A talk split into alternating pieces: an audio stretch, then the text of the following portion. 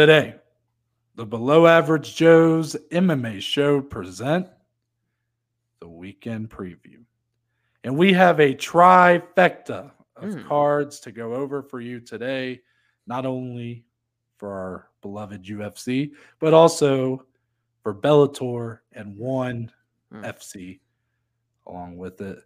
We'll go over everything on these three cards, what to be on the lookout for. And also, we have some fight announcements. And Dominic, picograms are back in the headlines. Huh. All this and more. And it all starts right now. Welcome back, everybody. Thank you for joining us. It's episode 269. I am one half of your hosting duo. My name is Noah Baker, coming to you from the great state of Indiana. Mm. The man to my right, that's Dominic Salee. He's coming to you from the great state of Ohio. Dominic, maybe I should have said temporarily coming to you from the great state of Indiana.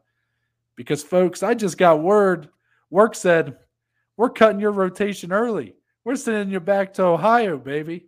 Mm. Me and Dominic will be back in the same state, yet we will be further apart. So, T- that is actually true.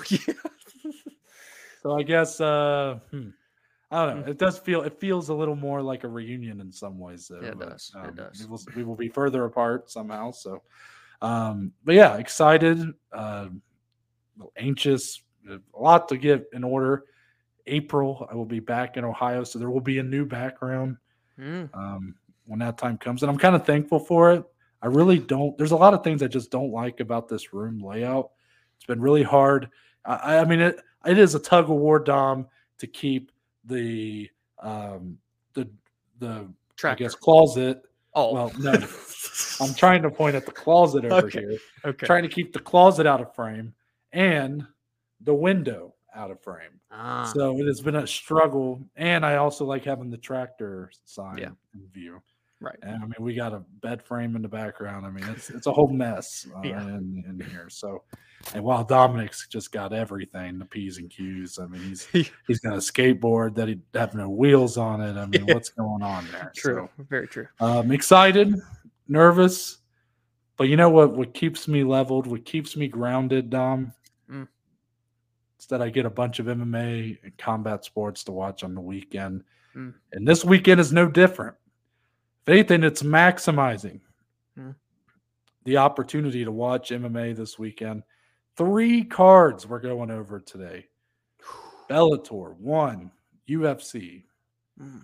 And if you're a boxing fan, you got multiple big cards in boxing, including our beloved Jake Paul taking on Tommy Fury Yep. over in Saudi Arabia, actually. Oh, okay. Okay. So Dominic, it's a I I did a lot of setting up here, but how are you doing? I do like to know. Um, it has been great weather. I'm sure Mhm. that bodes well for the battling for bogey boys. So how's everything going? Things are going really well. Yeah, we are slowly but surely getting more and more of those spring type days here, which has been good for the battling for bogey fellas. Uh, we've gotten to record a few times, had a couple 18 hole outings. It's always a blast. There's really nothing better. It's like I have the two perfect things in terms of like my hobbies uh, in life, and it's doing the MMA show, which means I get to watch all the MMA and talk about it with you. And then there's golfing, and that's golfing with the bros, and both of them con- conveniently I get to share with everybody else. So it's quite a beautiful thing life's good. We had a great, fantastic, over an hour long conversation, off recording as well. It just felt good. We just needed it. We needed each other's energy and vibes. It had been a little while since a long talk, and it was wonderful. And now we get to talk even more, and it's all about MMA. No, we've not had a trifecta in quite some time. So this is going to be fun. Big fights, big implications. I'm ready to rock and roll. Man, I love to hear it. If you guys want to know more about what me and Dominic talked about before we started recording, just imagine like two guys just verbally abusing each other for an hour. Right. I mean, just basically spitting on each other. Like we were just spitting. like, Precisely. because we were so mad. Right. But that's that is the key to a healthy relationship, people. Yes. You know, I, I work with a guy who sleeps in separate bedrooms from his wife, and they say that's the key to being married for as long as he's been. And I said, you know what? The proof is in the pudding. So, There you go. anyways, let's move on to Bellator 291. coming to you straight from Ireland. Yeah. Main event for the welterweight title. Yaroslav Amosov is back. Mm. He is back. He will be taking on the interim champion, Logan Storley. Now, Dominic, obviously, we are talking about MMA here. We're talking about a sport.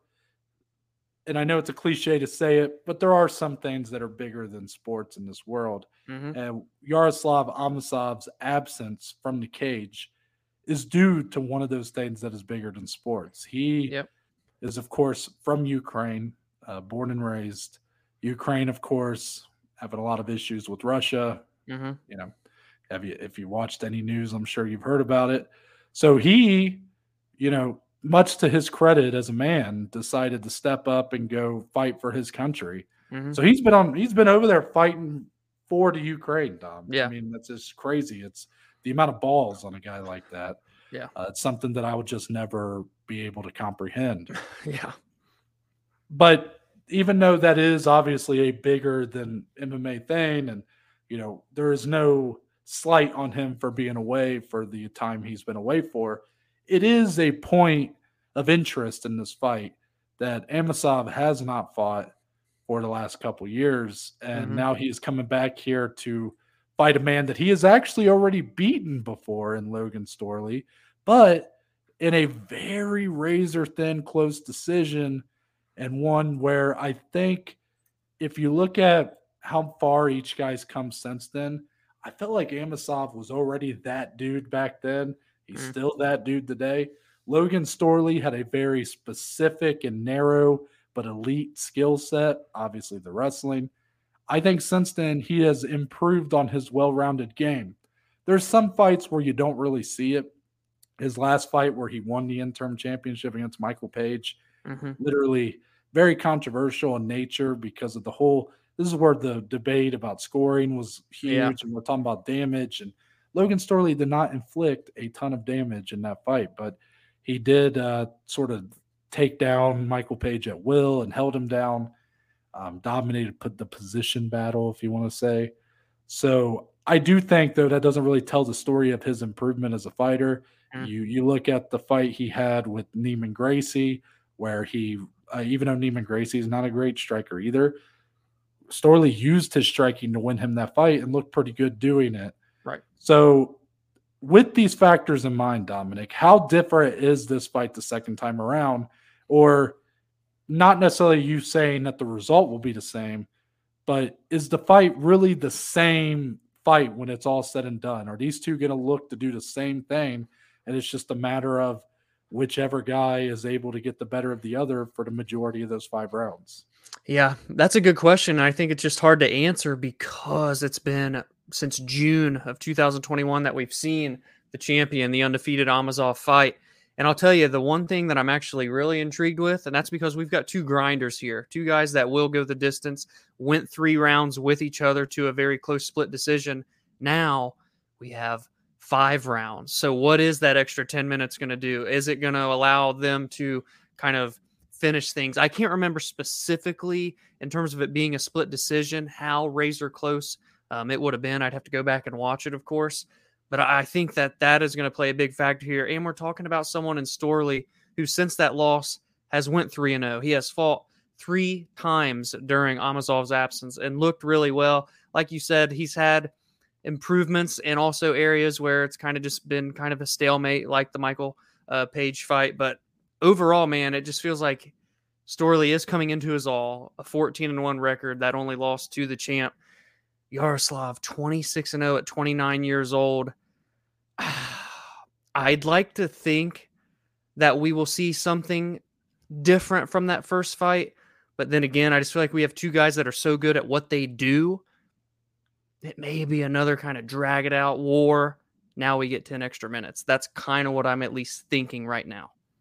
Tell me if I'm wrong. Logan Storley only has one loss in his pro career, Yep. right? And that Yep, and it was- Amosov. These two have a combined one loss. I mean, this is about as of elite of a fight as you can get in Bellator. And Yeah. we've probably said that before with uh, AJ McKee and Patricio Pitbull.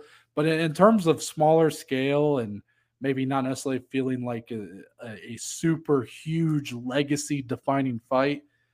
I think this is about as elite uh, as elite can get in terms of Bellator. And that is a lot of credit to Logan Storley and the improvements he's made.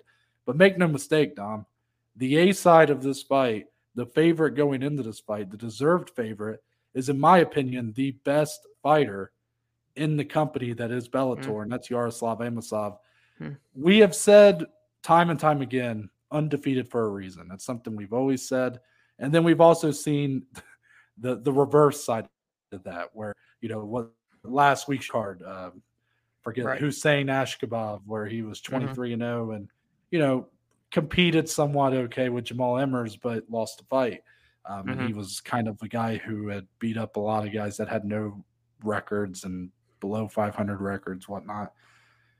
I think it's very rare to see an MMA a guy who is 26 fights in and is undefeated.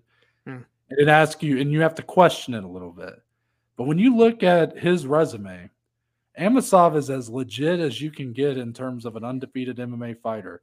Mm-hmm. You know, is he necessarily at the level of a Khabib or a, I know Jon Jones technically has a loss, but I'm going to say Jon Jones. No. But right below that, in terms of his credibility as an undefeated fighter, yeah, I, I put a lot of stock on his ability, yeah. and especially when it's standing, I I think he might be the best striker in this entire company. Yeah. Now, welterweight's an interesting division because the UFC have really great welterweights. Kamaru Usman was the number one pound per pound fighter for a long time. Mm-hmm. He gets knocked out by Leon Edwards, who's now sort of taken the throne, and we'll see if he's able to hold it. But Dominic, even though I, I can't say with confidence Amosov would compete for a welterweight title or win a welterweight title in the UFC, I do think that I, how do I say it? I I believe he would be in the mix. In oh the yeah, UFC. and and and I that may for other guys, other champions you know, at one time we talked about AJ McKee, like a guy who could compete mm-hmm. perhaps for a championship in the UFC. That is a big credit to Amosov, even though I can't quite go all the way and, and make the headline of, oh, he is a champion level fighter no matter what company he's in. Right. It's sort of we we have to see him build on the resume a little bit, but of course, um, this is as high level as high level MMA can get in Bellator. And I do implore everybody to make sure you watch this card because you don't get fights like these often, and Bellator sure as shit ain't gonna tell you about it. So that's what yeah. our job is, Dom. That's what our yeah. job is here. I got on the the uh, script for today to get everything ready in the studio, and I I did find myself forgetting that Bellator is happening for a moment. That and that, for a guy that is all about MMA for years and years, that's a problem. But this is a great fight. They deserve to have their eyes on them it's cool too. Like, you know how crazy that crowd gets in Ireland. Mm-hmm. There's nothing better. There's there's not many things better in MMA than a Bellator card in Ireland. Those fans there are absolutely insane. It really does make you wonder what it would be like if the UFC to, were to return there. But I like that Bellator's kind of they've kind of taken that region in Europe specifically. They're going to Paris again later this year. They go to Italy. They go to Ireland multiple times a year. Good on them. We need more promotion. But this is an incredible fight. Again, 40 and 1 combined record for these guys. And Amosov, uh, more to the point of undefeated for a reason, 7 and 0 in Bellator. That gives me really good confidence in saying it for him specifically compared to some people we've talked about lately. So this should be fun. And it really, truthfully, like the winner of this is definitely, I think, in the discussion as like a top five welterweight in all of MMA right now. I think so. Okay, I, I, I like that adding that stakes to it, Dom. I didn't quite go there. I wanted to, but I'm glad you did because I do think that this fight matters in in that way. Mm. Welterweight's a very talented division, so it's hard to. I mean, it's it's you know the the, the difference between two and ten is not far.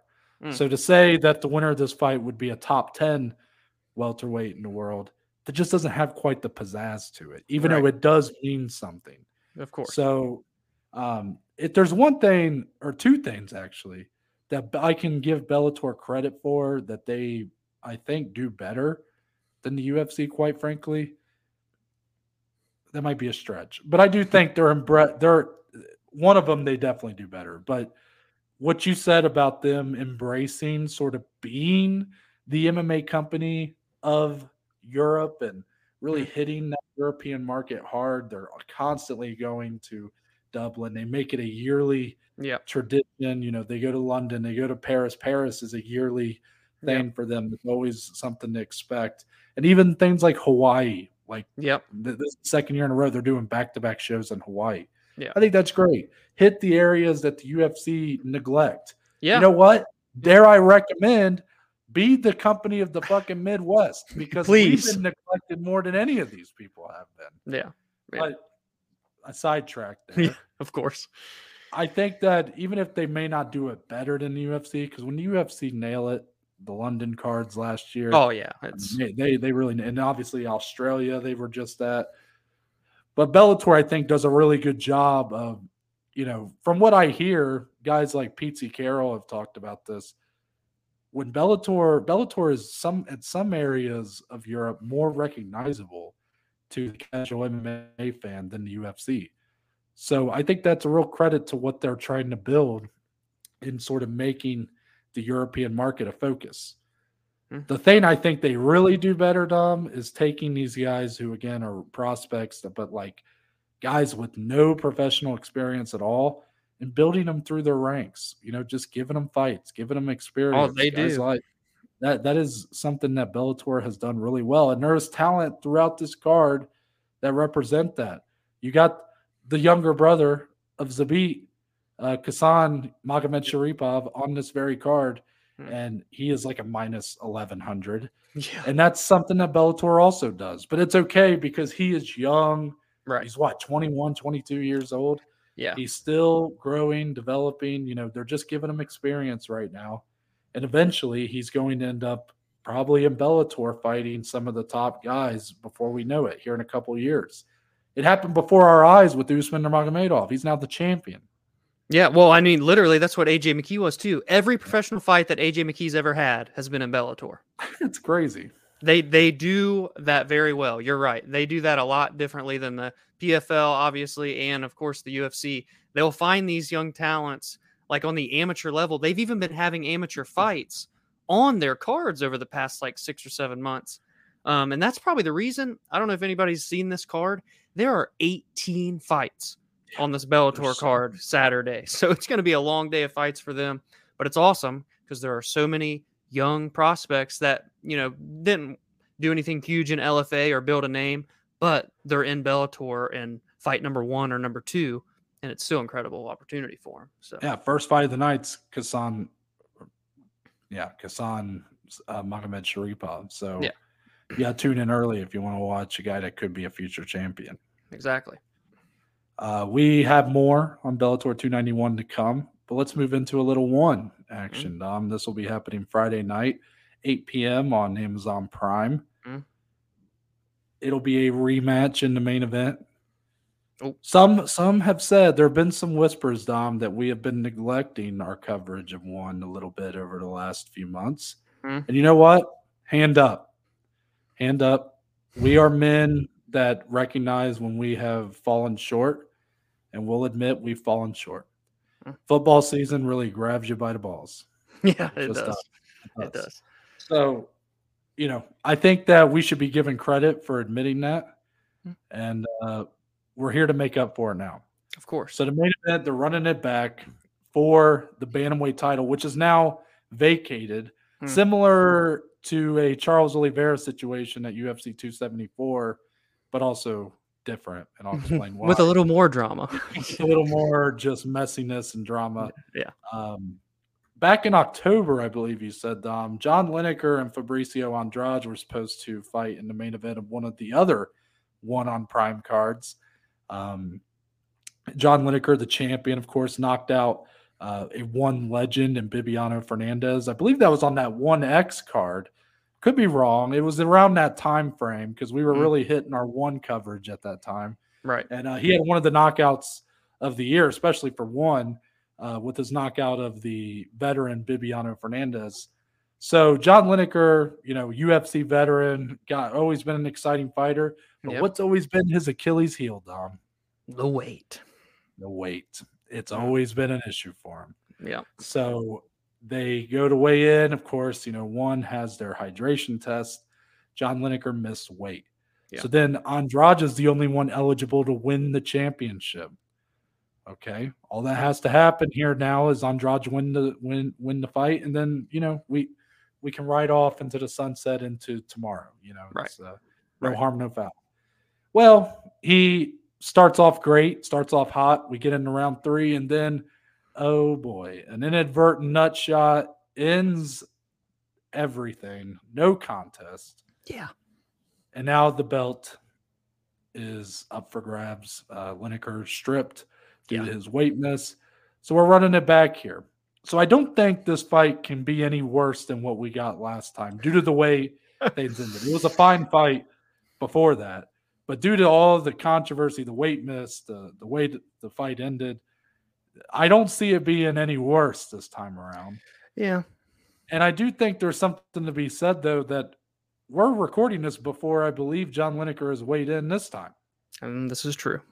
And I mean, I believe he has the record. If, if you go for the UFC or tied, him and Oliveira, I believe, have the most weight misses in UFC history. Which I hate to say that about my boy Oliveira like that. Yeah. Yeah.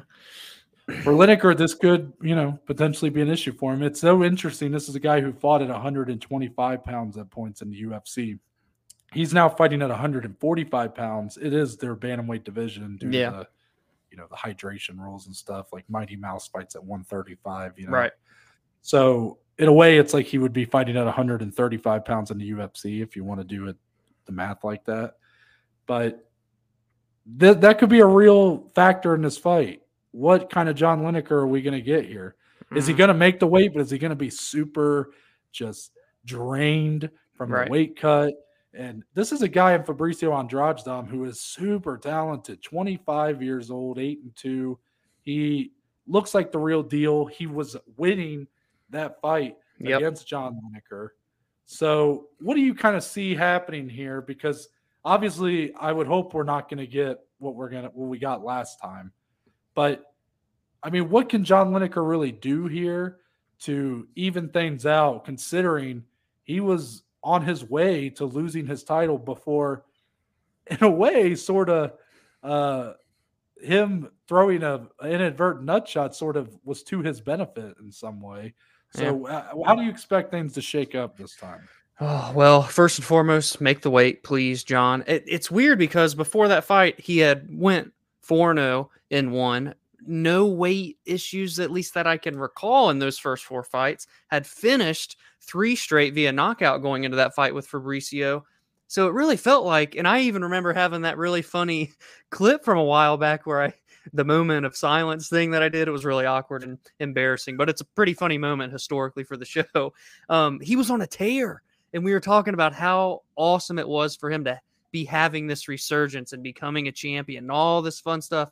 And it's crazy how this one, really two moments, I guess, but combined a weight miss and a groin shot kind of erased all of that positive momentum that he had. So I'd like to see him right the ship, right the wrongs, get back to his winning ways in one. But you're right. Fabricio is legit, man, and he's been on a finishing streak himself. You said that he was winning this fight before the illegal groin strike happened. What can John do? I don't. He's always going to have that power. Hands of stone for a reason is what they call him. But is he going to be able to land that on a guy that's much quicker, much younger at this point in his career? A guy that's probably not going to struggle as bad with the weight in Fabricio Andrade? I don't know, man. I'm kind of getting a feeling that the young gun may be able to do what he was already doing in that first fight, and he maybe even put a stamp on it this time. That's the vibes I'm getting. You know what's weird though? I'm I agree. I agree with pretty much everything you said. I do have to make note though that Dominic did remind me of just the, the one of the funniest moments ever. It's a good one. Yeah. uh, I believe I said let's take a moment to recognize like just how the resurgence of John Lineker.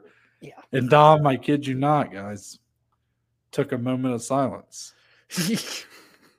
what is usually reserved for dead people or people that are struggling with God knows what sort of uh, Yeah. ailments in their life, Dom decided to use for a man who was really at his peak in terms of uh, this resurgence. Yeah. I mean, really, we should take a moment of silence now for for. Well, maybe we'll wait till Monday. If John Lineker loses, maybe we then we need to do a moment of silence. I don't know. Okay. Okay. But um, I guess Dom. Now you kind of took me off my. my oh, it's it's in your head. Yeah. Yeah. Um, but I agree with everything you said as far as I do lean on Andrade here. There is an element of we've already seen it, and outside of some real just big kind of what's the word um outside of Lineker making some huge adjustments Yeah. I don't really see it going any different. But Dom, let's kind of look at history here for a second. If I can recall, there have been a couple high profile examples of fights that have gone this way, where a guy misses weight, um, the fight goes on as planned, or not necessarily Mrs. weight. Let's let's look at the the the the fact that this was a no contest Okay. you have a fight going a certain direction. There's a certain guy who is clearly winning that fight, Yeah. and then something happens, and the fight is either a no contest or a DQ or whatever, hmm and then they run it back immediately. Well, every time you kind of go in expecting the guy who showed you he was the better fighter in the first one to win the second time. Right. But history lately has told us that may not be the case. I am thinking, of course, of the main event we saw for Bellator in Chicago, Vadim Nemkov versus Corey Anderson. yeah. First time I Corey Anderson was felt like he was close to getting a finish, was on his way to winning it all. The Grand Prix, the championship, all that he had worked so hard for. This was a former TUF winner, a guy who had never quite hit through that glass ceiling. And then the second fight, he loses. He loses uh, somewhat convincingly. I mean, it was Well, somewhat close, but you know, You, we talked get- about Lineker making adjustments. Nemkov made all of the adjustments. So The other example I think of, Dom, UFC, Petr Yan, Aljamain Sterling, mm, where Yeah. Petr Yan sort of dominating Aljamain on the feet, landing those trips. I mean, even not allowing any takedowns. Of course, the illegal knee, which was on Yan's, it was his fault, yep. gets him DQ'd. They run it back, Dom. Aljamain lands takedowns pretty convincingly. Mm. Uh, kind of wins three rounds without like I was sitting there going, "Wow, I don't think Petr Yan's going to win this fight." Like it was Yep. kind of crazy because how talented I thought he was. Right. So obviously, every situation is different, but because of that, it does make me wonder if we are so focused on Andrade perhaps being this is his moment due to you know what we just saw when Lineker's body of work speaks oh yeah. more than what we've seen from Andrade. I mean, Lineker has quadruple yeah. the professional MMA fights that Andrade has. That Yeah. can also be a dual-edged sword, though.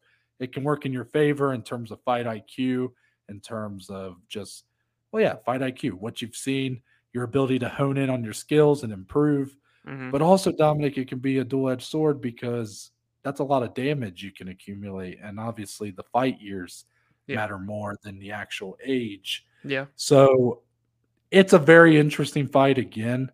I'm not going to bet on it because I think it could be a trap. I think Andrade could be. I I am almost fading myself in my own mind that I, I see. I, I am so like convinced that Andrade is clearly going to win because I'm not convinced that Lineker is going to have a smooth weight cut. I'm not convinced that he's going to be able to make the adjustments, and that's exactly what he may do. And it- like you said, he's always got the equalizer, a guy who has that one punch knockout capability. Look Yeah. at what he did to B- Bibiano Fernandes. I mean, he had that man out. Yeah. Yeah. He doesn't even need to be up in the fight to finish it. Yes, exactly. He's always dangerous. Yeah. So make sure to tune into that Amazon Prime Friday. That's Friday night. Okay. Yep, Friday 8 p.m. Um, we will move on to the UFC. UFC third today. So how about that? I mean, Mm, yeah. You gotta talk. You gotta give the titles their their place here on the, Exactly. on uh, the. So UFC Vegas insert number here. Your headliner in the light heavyweight division. I mean, is this like the 37th main event in the last since the COVID era of the UFC. Is this like the 37th main event to feature light heavyweights or heavyweights? It's got to be up there. I like that number, honestly. I mean, we, I- we- we might we've not- to fact check that and come back Dom, Monday. We have not got a flyweight men's flyweight main event since Deiveson and Benavidez. That makes me want to throw up. Now that's not including pay per views. Deiveson, of course, and Moreno But main still, evented 256. The month before, you had Deiveson and Alex Perez. But at since 2020, not a single flyweight main on a fight night main event. And look at the momentum that the the division's built during the last two years. It's the best it's ever been. I mean, the best rivalry the division ever had, Deiveson and Brandon Moreno have fought now four times. The rest of their three, the rest of their series of bouts were co-mains. Wow. Wow. We're gonna have to So change that. that's a side note oh, because Yeah. we do have a pretty good main event here. Nikita Krylov is your minus 170 favorite, taking on the number eight ranked Ryan Spann at plus 140. Um, you sort of have to, with both these guys, you feel like you know so much about them already, and yet you feel like you almost have to throw out everything Yeah. you already know Yeah. because Nikita Krylov throughout his career, much against what I have said, infamously said on one of our first episodes covering him, Yeah. a finisher, an exciting fighter, a man who does not let things go to the judges' scorecards. Yeah. As and he he is obviously made the most of many of his opportunities because of that. And when he goes up against a guy like you, you look at Ryan Spann, who has sort of that same kill or be killed Mm. kind of mentality. Five straight fights of his ending in the first round, which I'm sure Dominic kind of stole that point No, from you're him. good. You're good. Krylov it tends to do well when he goes up against those types of fighters. It's the fighters that are, you know, a little bit smarter in their approach, some would say. Those are the ones where right when he's about to, you know, we've talked about this with guys like Neil Magny or Michael Chiesa, where right when they're on the cusp of greatness, they fail. And I think Krylov's been around long enough to where it's happened to him multiple times. Mhm. In the other corner, Ryan Spann. I had been ready to sort of write off Ryan Spann. You know, around the time he main evented with Anthony Smith, didn't look great there. Yeah. Even before that, the fight with Johnny Walker on that uh Colby Covington Tyron Woodley fight fight night. Mm. You know, yeah, he looked he looked like he might finish it early, but then the way he got put out so quick, I said, you know, this guy's a big dude. He's got big power. He's got good skills, but he can't really take the punishment. He just seems to get finished too quick for a guy who kind of comes in like a bull in a china shop. That's a risky endeavor if you can't quite take a punch. So Yeah. um, but then after his last win, Dom, he made a point, and his last win was Dominick Reyes, correct? Correct. Yeah. He did say, he said, honestly, I, I hadn't been taking this career all that serious. I hadn't really been training that hard. Yeah. But now he was committed. Yeah. So you kind of feel like the, these two guys come in here almost with a clean slate, despite we knowing so much about them already. And Dominic, you had made a point. I don't want to, you know, the, the, there no decisions have been made for the below average bet slip, but Dominic had made a point to let me know he's leaning pretty heavily on that Ryan Spann plus 140. I want you to kind of tell the people why that is.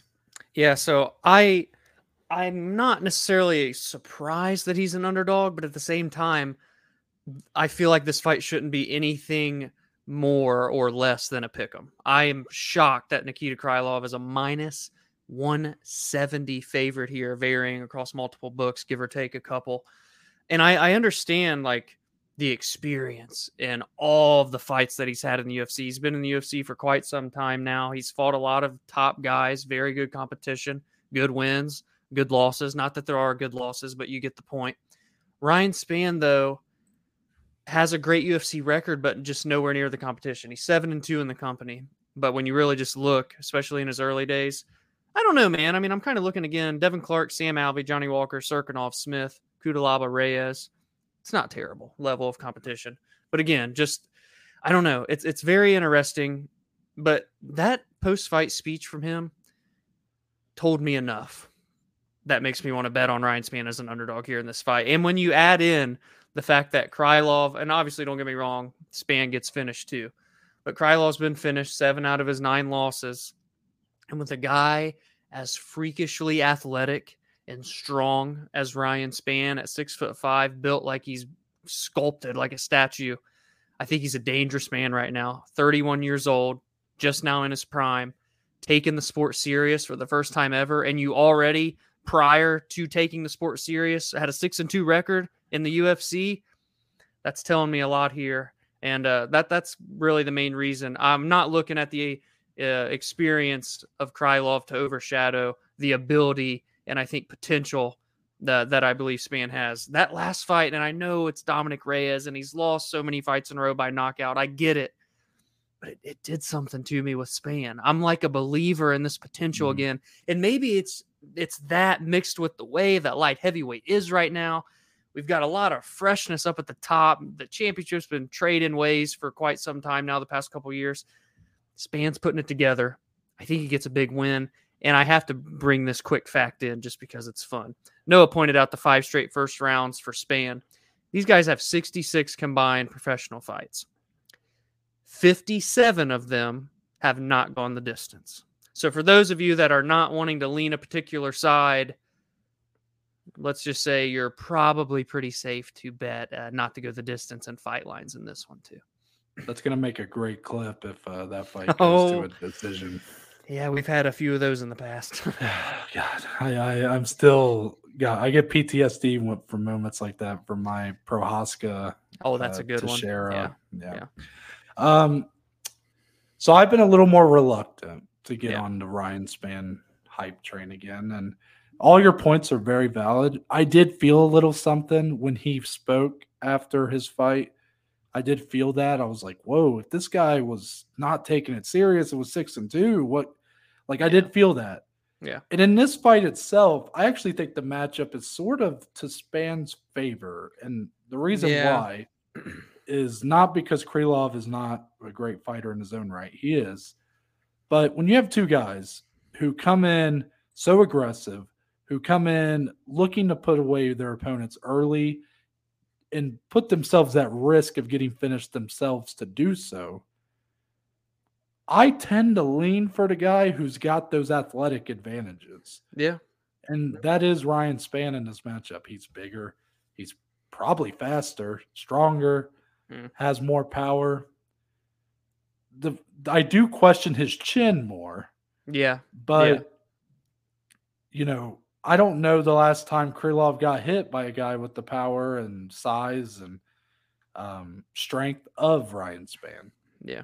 So t- I tend to just lean with the guy with those natural advantages. Like, okay, throw skill out the window who's the guy that you're going to lean to if, if it's a street fight. Ryan Spann has that imposing figure that you yeah. just sort of go, okay, that dude, I don't want to fuck with him. Yeah. So maybe not the best way to do it, but in my mind, that's how it works. So I sort of do lean his way in this fight, but my hesitancy is because we're putting a lot of faith in what a guy said in a post fight, yeah, in the cage, emotional yeah. interview.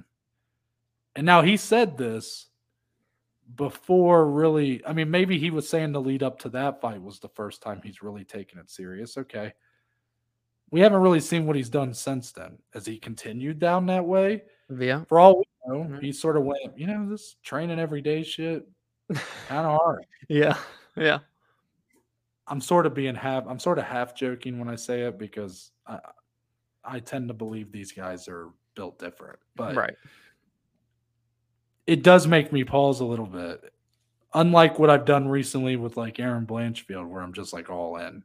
Yeah. You know, with Ryan Spann, I'm taking more of your approach, Dom, where it's like, I need to sort of believe, I need to see it. And if he were to get through Krylov, that would be a giant step mm-hmm. for me in sort of coming to terms with the fact that he's a real player in this division. Yeah. Unfortunately for him, and this was the problem I had with believing in a guy like Jan Blachowicz in the light heavyweight division.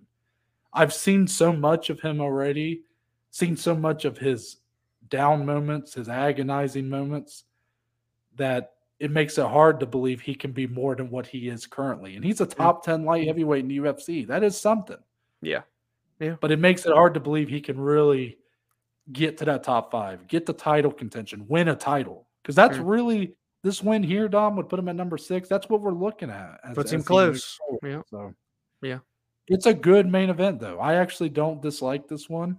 Yeah, I Um, agree. I do I- like this. It's one I've slept on a little bit. Like t- Mm. sometimes when you get those main event announcements and they're ones everybody's sleeping on, Yeah. Blanchfield, Santos, and me and Right. you were just like Yeah. head over heels for it.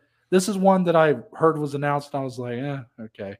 But then as it's gotten closer, I'm like, you know what? I think this is for one going to be a violent fight, Yes. so that's never a problem. right. And two, I think it does matter. It has stakes, and that's what Yes. we want. Yeah. Yeah. Perfect. Yeah, there's more coming from this card, but we do have a little bit more news to talk about. And let's start with the picogram discussion, Dom. This could be pretty short, or maybe we'll go for a while. But um, I'm going to pull up, or on my phone, I guess, I'm going to pull up a couple tweets just to give context to this. So, um, a man by the name of Bo Hightower on Twitter uh, tweeted Jon Jones should get reparations for his USADA suspensions, given, in quotations, the science changed, unquote, and now tests under 100 picograms per milliliter are not positive anymore. hmm None of his positive tests would be a positive under the current rules. His no contest against Daniel Cormier should be restored to a win.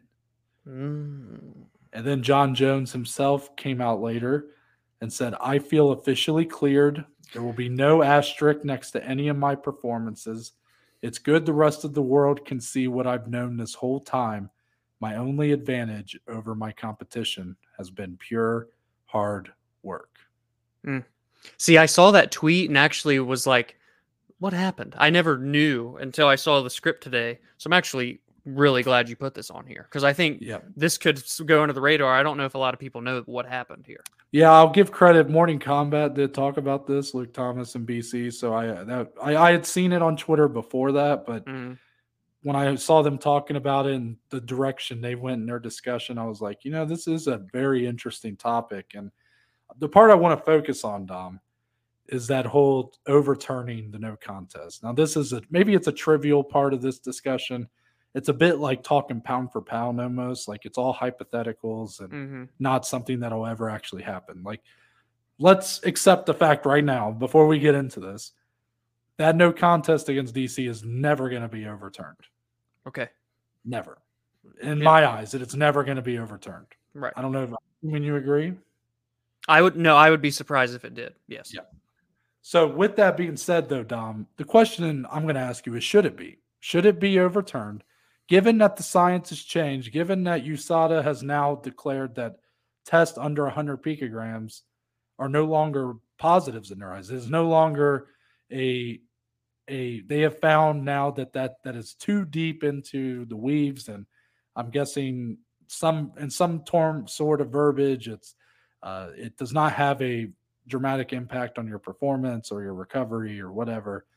Given that that's the case does that somehow vindicate jon jones for that fight with daniel cormier is he in your eyes now more of a winner of that fight can it has it restored the outcome of that fight in your eyes Okay, so this is where I'm viewing this. Should it be switched? Because I already said I don't think it will be switched, but I also don't think it should be switched because Okay. the key words here are now. It's that's the ruling. This was when did that fight happen? 20 2017 17, six years ago. At that point, it was still a thing. It was still a rule, and that's why it got overturned. So if it would have happened in 2023, 2022, sure, let's overturn that thing. It was he popped for it, but it turns out it wasn't anything significant under the current state of rules. Let's flip it. But this was years and years ago. So no, I don't think it should even be considered for being reversed. However, I remember the discussions during that time and how even Novitzky was coming out and saying, even though he tested positive and it got turned to a no contest, it really, what was it like one grain of salt in an Olympic sized pool? I think I remember. I think that was the- that was the discussion more for his uh, Alexander Gustafsson rematch Okay. when they moved the card like overnight to California. You kind of remember that? yeah, yeah. so yeah. like that fight, even like at the time, he was sort of cleared of any wrongdoing either. Mhm. But the Jon Jones one is the one where he tested positive, and it, it was not. I don't remember what the picogram number was, Right. but it was under a hundred apparently, Yeah. and as was as it was when he fought Gus. Gus, the second time. So Yeah, because that discussion Gus was like remnants of the DC yeah. So fight, that so that discussion wasn't had at the time, but it is the same thing, Dom. What you're Right. saying, Okay. the you know grain of salt into the Olympic Right. size swimming Right. pool. So continue. So um that's the thing. So on, on the first side of the coin is no, I don't think it should be. I don't think it needs to happen. But it doesn't change my view on his performance against DC in that second fight was never really hindered by the picogram thing. Because regardless if it was set a win or a no contest, he had an incredible finish. And let us not forget, DC was actually started that fight really well. Like I I don't look back on that fight having any negative thoughts on either side of the coin. So it doesn't really change much for me present day today. But I think it's worth talking about and discussing. First off, to hear what you think, and if there's anyone else out there that thinks yes or no on this debate as well. So Yeah, I mean, I think this is unfortunate, of course. I mean, not that Jon Jones is someone that's a sympathetic figure like at all mhm, in MMA. I mean, he's he's had his fair share of Yeah. transgressions that we've even covered on the show, and um, I don't necessarily feel bad for him, but I'm just saying that it is unfortunate that you know this is a guy who, of course, is the best of all time in my eyes, mhm, and for him to have had that big moment at UFC 214 where he wins the title and then he's stripped immediately afterwards. And again, I'm not saying he's worthy of sympathy, but let's be clear a lot of the discussion after that was talking about what a cheat he was and how this ruined his legacy. And I'm not blaming anybody for having those takes at the time because you're only working with the knowledge you're given you're right. now you look back on it and you go, Oof, like this is a guy whose career went a completely different direction in some ways because of that. And then of course Mhm. the Gus fight, the pulsating effect and all that, Yeah. and the card being moved overnight.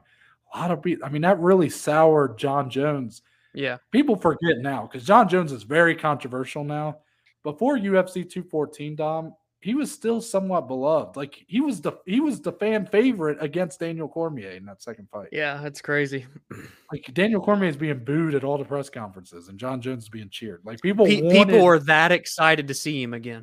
They wanted that redemption for Yeah. Jon Jones, this guy who had had all these struggles. Yeah. and this could be, you know, I one of my my favorite Yeah. like hype video for a card ever, where the fire and you know, Yes. oh my god, I I've watched it two nights ago when, Yeah. because I put this on the script. I was like, you know what, I'm going to go It- watch. it's the best promo ever, I think. Best promo UFC they've ever done. Yeah. Ever. Unfortunately, you saw what happened afterwards. You're like, well, shit. I mean, I guess Yeah. it was all kind of for naught. But to answer my own question here, I think it's a slippery slope because if you do it for him, if you restore this victory for him, I mean, what are we going back and doing it for every test that was ever given? And I Well, it's like the marijuana thing with Nate D yeah, or Nick that's that's Diaz. been that's been the biggest Yeah. detracting point as people say, well, what about Nick Diaz? Yeah. I mean, truthfully, if you're someone who believes that Jon Jones should have that victory restored, then you should probably also believe everything else. I mean, Right, right. it shouldn't be Can't just Jon. Jones. Like it should Yeah. be anybody else who had a test under 100 and, vice versa. tested positive for marijuana and Yeah. you know uh, so in that way it's like i mean are we really going to go back into history books and Yeah. you know go change everything much like what you said dom I, the record never really mattered to me like it didn't matter that that win got changed to a no contest i saw what i saw Yeah, exactly. Jon Jones won that fight with a beautiful head kick and follow up ground and pound. Yeah. And that was it. Yeah. I'm not saying Daniel Cormier had to accept it like that because I understand how frustrating it could be if you are on the receiving end of a knockout and then the guy that knocked you out tests positive. But I've also come to the to grips with the belief, Dom, that I believe almost everybody in the sport is using some form of advantage to Yeah. you know help them out i just that's that's what i've come to i've stopped souring on people because they test positive like yeah you got caught you got to face the consequences of that but i also don't really blame anybody for doing it Yeah. because i think everybody does it Yeah. It might be a simpleton take, but that's sort of where I stand. So, um, should it be? I guess no, because like it's just a reality that we should be allowed as a society, as a sport, to adapt to knowledge that's uh, we Right. should be able to grow with the knowledge at hand. Right. So But just it doesn't because, change the past. you know, obviously the testing's come a long way, and I guess it got to a point where it was too good. Yeah. You know, we're we're talking way back in the day when you had like guys that could, I mean, they were doing everything Yeah. and weren't getting caught most of the time. It's just like obviously we know that that at that time a lot of those guys that were not testing positive were probably on stuff. Yeah. You got to grow with the times and I mean uh, yes it'd be great to go back and change every little thing that's been affected by it. But you know I just don't think people should worry too much about a no. Like, I don't think people should look at that win, that fight as not being a win for Jon Jones. I don't think they ever should have. Right. Sure, technically, the record book said it's a no contest. It's not a win. But look at what your eyes told you. He won Yeah. the fucking fight. Right. Exactly. He's two and zero on DC in my eyes. I mean, that's Yeah, that's all. There-. That's all there is to it. Yeah, I agree. Now, I guess uh, I will say though that Jon, his tweet did kind of like I almost felt like he was leaning into it a little bit. Like, Oh, uh, had to have been. Yeah. that that last sentence where he said, "My only advantage over my competition has been pure hard work." And uh, dude, Jon has always been that way. He's he's always been this elite level of confident in himself. And he's not always shit talked like everyone that he's fought, but he's always let everyone that he's ever fought know I'm better than you. He does have this way of like He's so witty. He, he's very hard to. T- it's very hard to read, especially with text. But it's hard to read how sincere he is. Like when he was uh, tweeting about Daniel Cormier just like less than a week. I'm so ago. glad you brought this up because I was going to hold back, but now I want to talk about it. Yeah. So when he tweeted that and he said, you know, I will allow you yeah, to yeah, commentate my fight, and he had all these nice things to say, but Yeah. then he's saying, I will allow you. I believe you are capable yeah, of calling an unbiased fight. Keep in mind, Daniel Cormier called Jon Jones' fight with Ovince St. Preux back in Right. UFC 197. Yeah. yeah. And that was at the height yes, of their rivalry. Yeah. So it's just, it was so funny when I was reading that because I was like, man, I want to believe that Jon's like being sincere and they can kind of squash this in some way. But you just like those little things in there, you feel like they're just little digs just from the go. Yeah. I'm still the man and you're Yes. still below me. dude. Uh, low key, I think Jon Jones is one of the best trash talkers of all time. Um, it's just in a different type of way. But you brought up DC, so I have to ask this question because I, I very badly Noah. You know how DC does the sit downs with fighters during fight weeks Mhm. when he's doing a certain card, big pay per views. Over under 49.5% chance we see those two come together and do a sit down. I want it so bad. I just got chills thinking about the fact that it's at least possible. I want that so badly. You think about the history that these two fighters have had with one another. Remember the sit down they had with Joe Rogan in between them? I want a present day retired Daniel Cormier, a returning Jon Jones at heavyweight to sit down and have a discussion regarding fighting. So bad. So bad, dude. I'm gonna do we say get it? I'm gonna say under. Okay. Okay. But I, I don't want to burst your bubble though, because I want to see it too. Dude. Here's what Oh. I'll say. You know what? I'll bring it back around. I'm gonna say under for this fight, but before Jon Jones's career is over, they We get have it. that discussion. I will accept that. And that's a big. I mean, that's going out on a limb because some people think if Jon Jones loses this fight to Gane, that, that that's it. they think he's retiring. So Oh, yeah, that's a good point too. I've not even really thought about that scenario, but it's yeah. But you are right. You know, there there is a world, Dom, Mm. where at the Joeys at the end of the year, that Jon Jones makes it as a nominee for the Hot Mic Award for tweets. Yes. It's possible. oh, it's possible. Very possible. Now, let's move on to some fight announcements. That was actually, I'm glad we put that on the script. That was that was fun discussion. Me too. Me too. So I'm just going to go through the fights per usual, and you can tell me what sticks out to you, good or bad. Come on now. April 22nd, it looks like this is going to be the main event of a fight night card. Sergey Pavlovich taking on Curtis Blaydes, a big Mm. test for both guys. Yeah. May 6th, UFC 288. I'm going to go out on a Uh, limb and say this is the headliner. Could be wrong. It obviously could be a co-main, but I'm gonna. It's gonna be five rounds, obviously, for the bantamweight title. Aljamain Sterling taking on a returning Henry Cejudo, the King of Cringe, two division champion. Oh my. Also, UFC 288 Dom Marina Rodriguez looks to get back on track against Virna Jandiroba. May 13th, Oh, Jailton Almeida looks to arrive on the Oh, heavyweight man. scene as he takes on Biggie Boy Jairzinho Rozenstruik. And also on May 13th, Dom, does Mackenzie Dern have what it takes as she goes on up, on up against a veteran, someone who's always down to throw down, yeah. Angela Hill? Yeah. That's Take a hell of a list. That's a good list. I love all these fights. I think they're all very good. That's why we put them on here. But guys, I mean, Henry Cejudo's coming back. It looks like it, anyways. I don't see how that's not the number one fight to talk about here because it's a huge deal. He retired. It's been a couple years, but he's never quite closed the door completely. He's always been from the sidelines, talking, chirping about his return.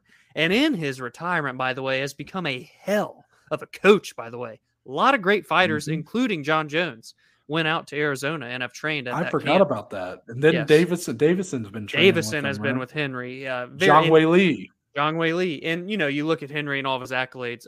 I think it's incredible that he can do these things as a coach. I think it's awesome, and as a as a job outside of being a fighter to have that in a gym is awesome.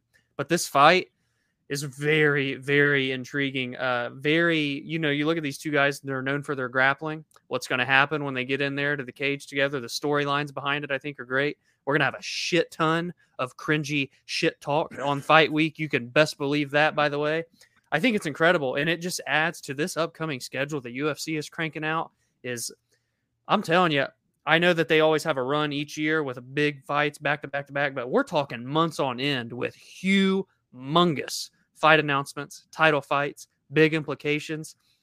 The the 30th anniversary for the UFC through February and what we're about to get into looks like it could be one of, if not the biggest years ever. I and and, and not to mention Conor's coming back. This is a big year. That, that's a good point, Dom. I didn't think about that. Where's Ronda Rousey's fine ass? Yeah, on the R- card. Ronda's No, back, yeah. Yeah. Um, no, I I love that main event, Dom. I it's been something that's been a miss on this podcast. Something that really defined my MMA fandom before this podcast. I was a huge Henry Cejudo guy. Huge. Well, we, we know how high you are on him as an all-time athlete. Yeah, I said I, I think I said at one point in time he was the best combat sports athlete of all time. Yeah. Dude, if you look at the accolades. A gold medal, two U, U, UFC titles, defended both of them. Yeah. That's I mean, I. I was like, I mean, you just take the three? You don't even have to talk about the defenses. Like just yeah, yeah. he has been the best in two weight classes and he was a gold medalist. I mean, Yeah, Who has the who, he, who has those? I mean, in Yeah. combat sports. So I have been just huge on him in turn. I really respect like obviously his all-time status. I think he's one of the best ever. And that's something that I don't think a lot of people quite give him credit for, whether it's because they Yeah. underestimate him due to the cringe. I get it. It is cringe. It's cringe. Don't get me wrong. But I'm able to look past it because when he's in the cage, when he's in the octagon, he's one of the best in the world. Yep. Now it's been a layoff. And Dominic, as much as I love the guy, when this fight was being discussed on this show a few months ago, I'm pretty sure I said there was no chance that Henry Cejudo would be the next title fight. And here we are. So I really underestimated his ability to get this fight. I thought the UFC and Dana White, they seemed to show no interest in really having him come back for a title. I didn't see Henry wanting to come back for anything else, but I'm happy it's happening. And truthfully, I'm kind of surprised Aljamain Sterling is taking this fight because he does seem like a guy. You know, you have some champions and fighters who are so confident in their abilities that they're almost blind blind to any sort of bad matchups. You know what I'm saying? Like Mhm, mhm. guys that are just so confident when all the fans are kind of going, "Ooh, I think that's kind of a bad matchup for him." Yep, yep. they just take it on and they believe that they're going to do it. And not that Aljamain Sterling is probably that much different, but he seems like a guy that's more aware Yeah. of seems like so. he can sort of remove himself from the situation and go, "Oh, I have an advantage here or I am deficient here against this fighter." And has sort of picked his matchups wisely to sort of yeah. maximize his value. Now, the win over Petr Yan, I still value Petr Yan as like one of the top talents in the company. So, Yeah. you know, that says a lot. But Dominic, I think this is a bad matchup for Aljamain Sterling. I really do. Yes, he Mm, does have a size and reach advantage on Henry Cejudo, but in terms of the wrestling, which is where both these guys will excel. tend to go, Yeah. Henry Cejudo is the far more accomplished and technical wrestler. And is Aljamain Sterling going to win a fight on his feet? How's he going to do if he's on his back?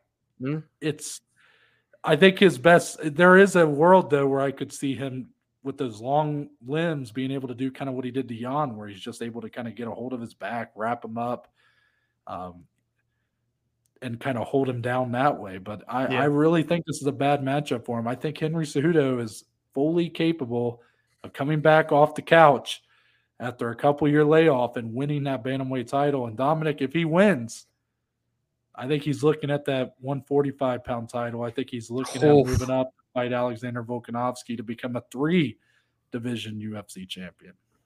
Wow. I, I'd love to hear be a fly on the wall for the contract negotiations for this fight with Henry. Because you have to imagine, regardless, they they have to make him fight again. He can't come back, win the belt, and then retire Right. again. I wouldn't think. But they said that about GSP, and he still did it. So I don't know, maybe. but uh, I actually think so, and that could be, I think, a huge conversation piece come May when we're talking about this fight, recapping the potential outcome of this fight and what's next for Henry, because he's already it's it's already built in there with him and Volk. They had that thing backstage that I think we even covered on the show where they were talking about potentially fighting one another. So uh wow. Who would have thought that Henry Cejudo could potentially be the man to be a three weight division champion over Wow. other people? What an unlikely story. I mean, to beat one of the best ever and Demetrious Johnson to get his first in a very close fight and Mm. where his Then he went Oh man. The way he the- took out TJ Dillashaw on that first ESPN card and beat Marlon Moraes, who was butchering him with leg kicks early. Are you ready for a big question? Oh, this no. is so should not Oh, it is February. We should It's not February. Don't do this. this. Don't do this. You want me to hold off? I can No, wait. Go ahead. Go ahead. Go ahead. Good. I'm glad you said not to wait because I was probably going to say it anyway.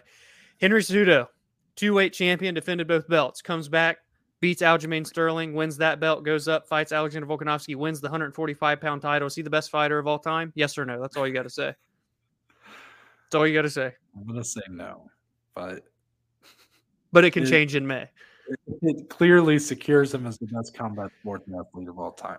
Oh, okay. I like how you saved it there. I like that. I like that. But I, I'm gonna say no because I mean Jon Jones, Anderson Silva, GSP, like there is Can I- something to having a long sustained run in a single weight class.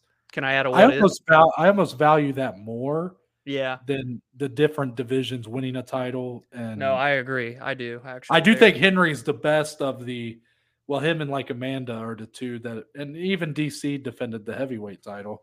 But in terms of like the best champ champs. yeah, like I think Henry and Amanda and Yeah. I guess partly DC have been good examples of that. So Yeah.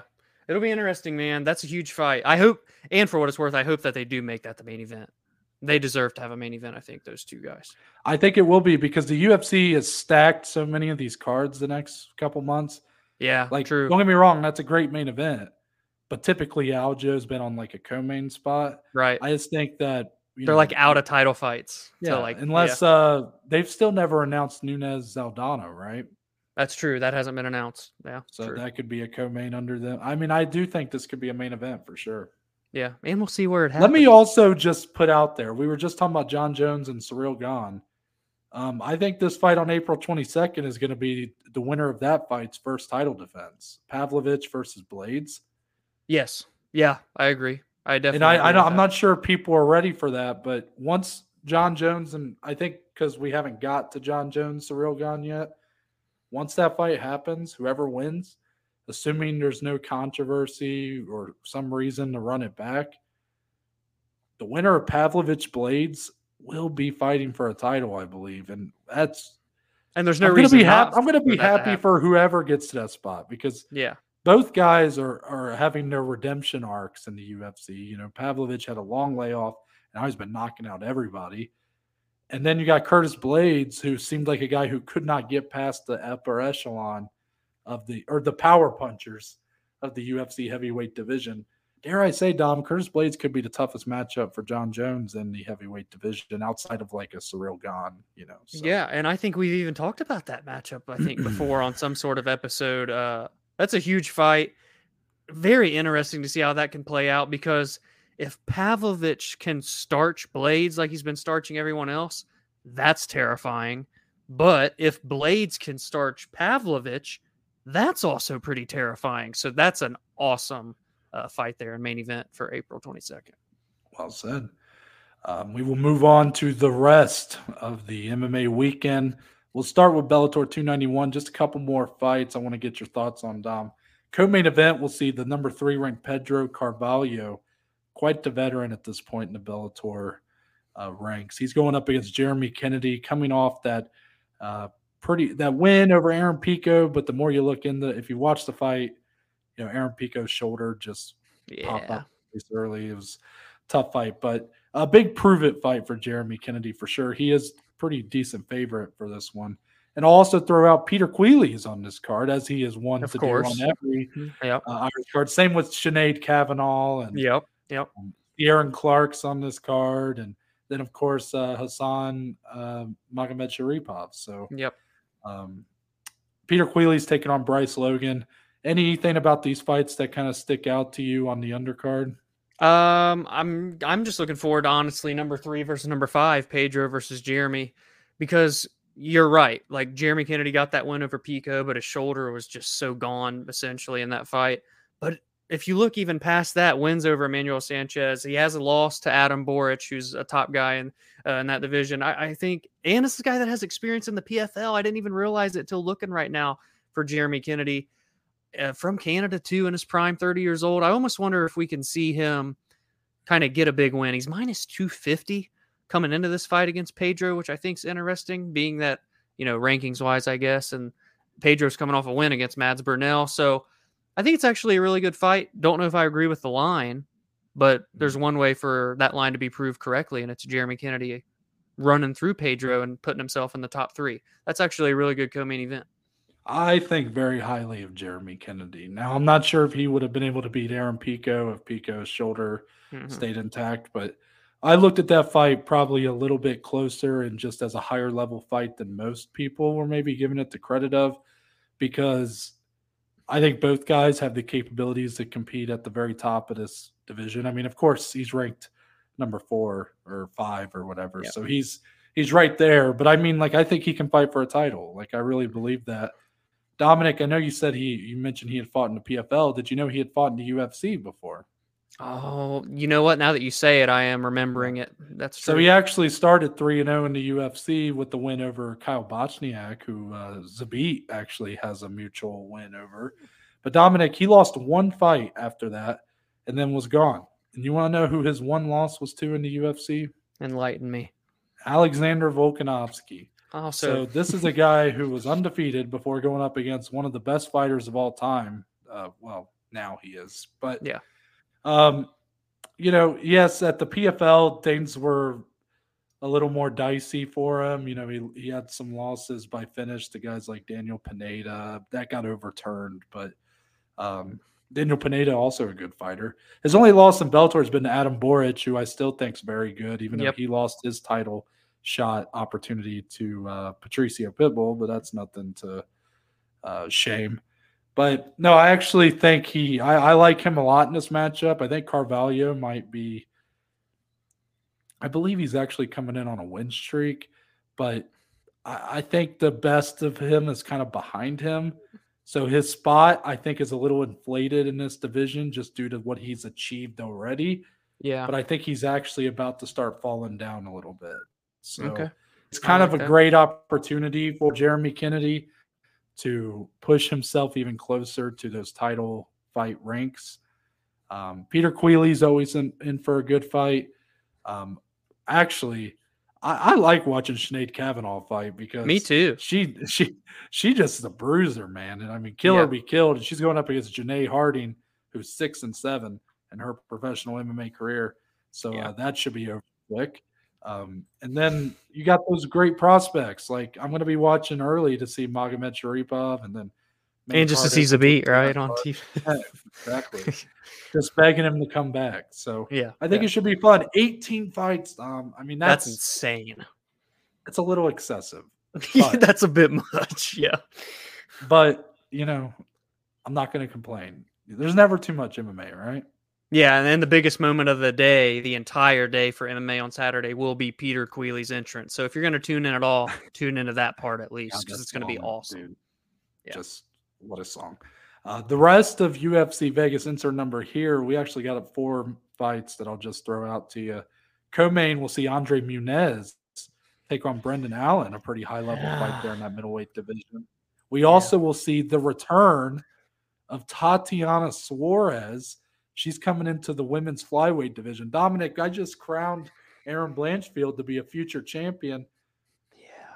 There could be a, a, a future where me and you are going to have to go head to head because the women we have championed to be future champions we may have to go head to head. We may have to put a wager on mm. who's going to become a champion uh, if they were to ever fight or who would win that fight uh, yeah, down yeah. the line. But uh, she'll be back going on against Montana De La Rosa, someone me and you actually think a little higher of. Yeah. She's on a tough skid right now. So yeah, yeah. And she is a heavy, heavy underdog, despite Woo. the fact Tatiana has not fought in four years, five years. Yeah, and hasn't fought in this weight class, but you know, it doesn't matter apparently. Yeah. um, also, Canada's own Mike Malott, who I really like, is here going up against Yohan Lainesse. That one shouldn't last long. Fellow Canadian too. Oh, I did not realize that. Mm-hmm.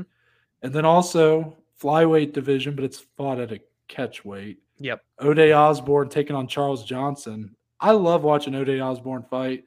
I, That's I, a low key banger. There was a moment that I really thought he could be something in that division, but then you know his last fight he gets knocked out. It's like hmm. he is a lot of fun to watch though. So don't blink in that one. So Dominic, those are four fights. What's kind of sticking out to you? Obviously, I know you have quite the uh, the lean on one of those fights in uh, Tatiana yeah. Suarez. I'm going to talk about. I'm honestly though. I'm going to start with the co-main still because big fan of Brendan Allen too. I am from his contender series days and what he's done. This is a tough one. This is a tough fight. He was asking for this fight, so mad props to him for that. Andre Muniz himself looks like a future champion. Honestly, like this guy is a. He's probably maybe the most underrated or one of the most hmm. underrated ranked fighters in all of the UFC. This guy is an absolute well, beast. Look at like he's top 10, I think, in this division, and he's fighting Brendan Allen, who's unranked. So yeah, exactly. And he is, to get my math right, one, two, three, four, five and 0 in the UFC, went 2 and 0 on the contender series. Uriah Hall, Jacare Souza, Eric Anders, his last three wins. Brendan submitted, Allen submitted Jacare Souza. Yes, snapped his arm actually to make it even worse. If I I didn't need to do that, Jacare, I apologize. Don't box, by the way. Anyway, Brendan Allen, last three wins. Sam Alvey, Jacob Malkoun, Krzysztof Jotko, now in the PFL. Didn't even know that signing happened. Wow, I'm rambling here. This is a fun ass fight. This yeah. is a really fun fight, but at the same time, a very big leap for Brendan Allen. I feel like, but maybe, just maybe, he can get it done. He is an underdog going into that. What is the odds? Minus 230, Andre Muniz, Brendan Allen, plus 185. It's pretty fair. Yeah, I like that as a co main event for those guys. Tatiana Suarez, she's back. Hasn't fought since June 8th, 2019, when she uh, beat Nina Nunes, obviously at 115 pounds. We're talking about someone that if she hasn't had knee injuries, hasn't had neck injuries, she'd probably be a champion right now. That's how good Tatiana Suarez is. There's people that are listening to this podcast that have never even seen Tatiana Suarez fight. That's well, crazy. tune in on Saturday night because it's going to be fun. She's 32 now, though. I'm so sad that literally her perfect prime years have been taken from her. But I hope she's fully 100% because I think even a 32 year old Tatiana Suarez is one of the most dangerous women's fighters in the UFC. And I like this as a comeback fight. I think this is damn near perfect. If you're going up to a new weight class, Montana De La Rosa at 125 is a good talent. Me and Noah, as he said, higher on her than others.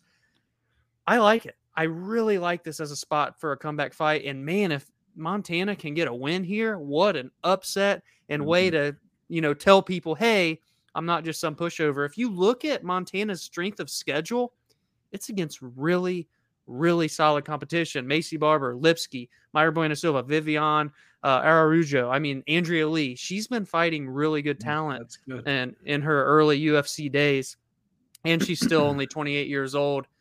But man, Tatiana is a different beast. What if people called her for years the female Khabib? I think that says a lot, Noah. What are you expecting? If you can even set expectations, maybe it's not even fair to have expectations, but what are you predicting, I guess, for Tatiana's return here? I'm glad that's the question you asked me. Now, first, it's funny you mentioned that nobody or people who are listening to this may have never seen her fight. Dominic, there is whole ass families that have created children who are now about to start who have literally Kindergarten. birthed children about to start kindergarten in the time since her last fight. Yeah. Like this is a massive layoff. Yes. Massive. Yes. And I'm gonna tell you, I think the odds are a little inflated for that. reason. I do agree with that. I do. Now, Montana is on a skid, and the way she fought against Maycee Barber was not pretty. Uh, yeah. And if Maycee Barber was able to kind of bully her like that and dominate her like that, you know, what's what do you think Tatiana Suarez is going to do? I I see all of that. Yeah. And I see what's most likely going to happen here. But this is a new weight class for Tatiana. After this massive layoff due to so many injuries piling Mhm. up, hmm who knows what kind of product we're going to get from her here what kind of version of herself we're going to get Yeah. it's Yeah. it's it's tough i mean i definitely think she's going to win but i would not I, i'm preparing myself now to not be as shocked as many if montana were to pull off this upset Well, and from a betting perspective, let's kind of let people in on what's kind of going through your brain. At least I'm imagining that this is what's going through your brain. She's a minus, what is she? Minus 750, all the way up to minus a thousand. I've even seen on some books like minus 900. So when you look at it that way, it's not even really worth parlaying something that large. But if you want to get the odds down to like for her to win by a certain type of finish or just by finish in general, it's almost too worrisome for you to bet that. So you don't even really want to touch it from any angles. Is that kind of at least how you're thinking of it when you were looking at it from a Yeah. betting perspective? Yeah. i would have So- much preferred her to be closer to like a minus 400 or something Right. and you know Yeah. uh, the- these lines are there for a reason but Yeah. uh, it just makes me like there's too many ifs here. There's too many that things that we just don't know. Um, I also just want to mention for betting people out there. I, these Mike, Mike Malott, Yohan Lainesse, and then Ode Osborne, Charles Johnson. I love those fights to be inside the distance, be under. I'm sure both of these the over under is like one and a half, but hmm I wouldn't mind taking the under on both of those if you want to be a little risky. So Yeah. Charles There's some- Johnson has gone. Charles Johnson's gone to his fair share of decisions, but Mm. um, Ode Osborne makes up for that.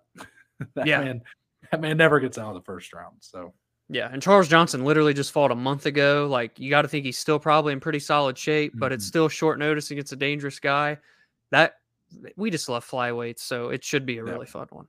Yeah, agreed. Uh, let's move on to the last segment of the show. The only segment that could really send us out, Dom, and that's with closing statements. The point of the show where we can talk about anything and everything, MMA related or not. So, Dominic, do you have any closing statements for this episode? I felt like I had something, but we've talked about so much these past two hours that I, am mean, do you almost. want, do you want me to go? You want me to go first? You probably should. Yeah, you probably should. I mean, it's confession time. I yeah, that's- that's, that's- that's what I thought I was going to happen. I, I did admit this to Dom off recording because I, I knew this was gonna hurt him a little bit. So, um, look, I'm just gonna come out and say it, guys. Yes, I did it. I watched Knucklemania three,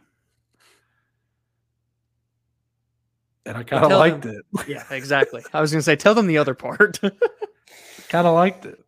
oh, Um, didn't like the Diego Sanchez part, but yeah, boy. Yeah. but the Greg Hardy fight was fun, and he got knocked out. Yeah. The main event was awesome. Let's just say I got two TVs in my living room. I'll have one on Prime on one TV. I may pay seven dollars for the month to watch BKFC 36 on the Featuring- head, headlined by UFC veteran Alan Belcher. So yeah, yeah.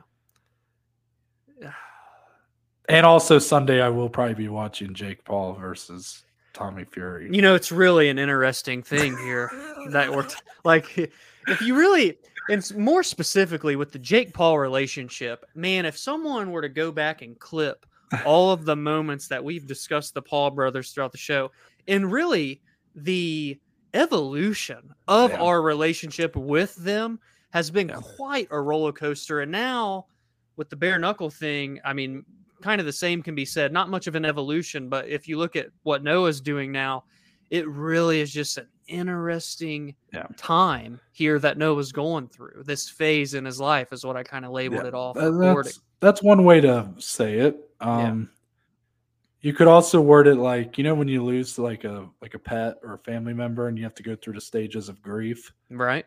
I think I'm at the last stage with Jake Paul. I'm at the acceptance. Yeah. After and to where we're he borderline beat- excited after- to see yeah, what he does. After he beat Anderson Silva, I was like, well, that's all I said. Yeah.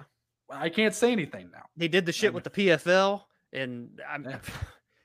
we are at a point in our careers and with the podcast that we are intrigued slash excited to see the next moves for Jake Paul. That's crazy. That's crazy. Yeah. Love it or hate uh, it, You it's a weird feeling, Dom. Yeah.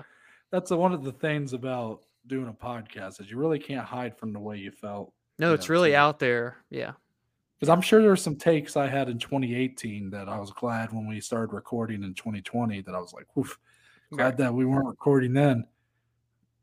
Some Same of those early said. Jake Paul takes, you know, haven't aged the best. Yeah, yeah. That's the beauty. Yeah. So Dominic, you have anything? I have quite literally nothing. There's no better way to go out than by you saying what you just said. Well, my name's Noah Baker. That's Dominic Slee. We are but just two of the below average Joes, and we'll see you guys on Monday.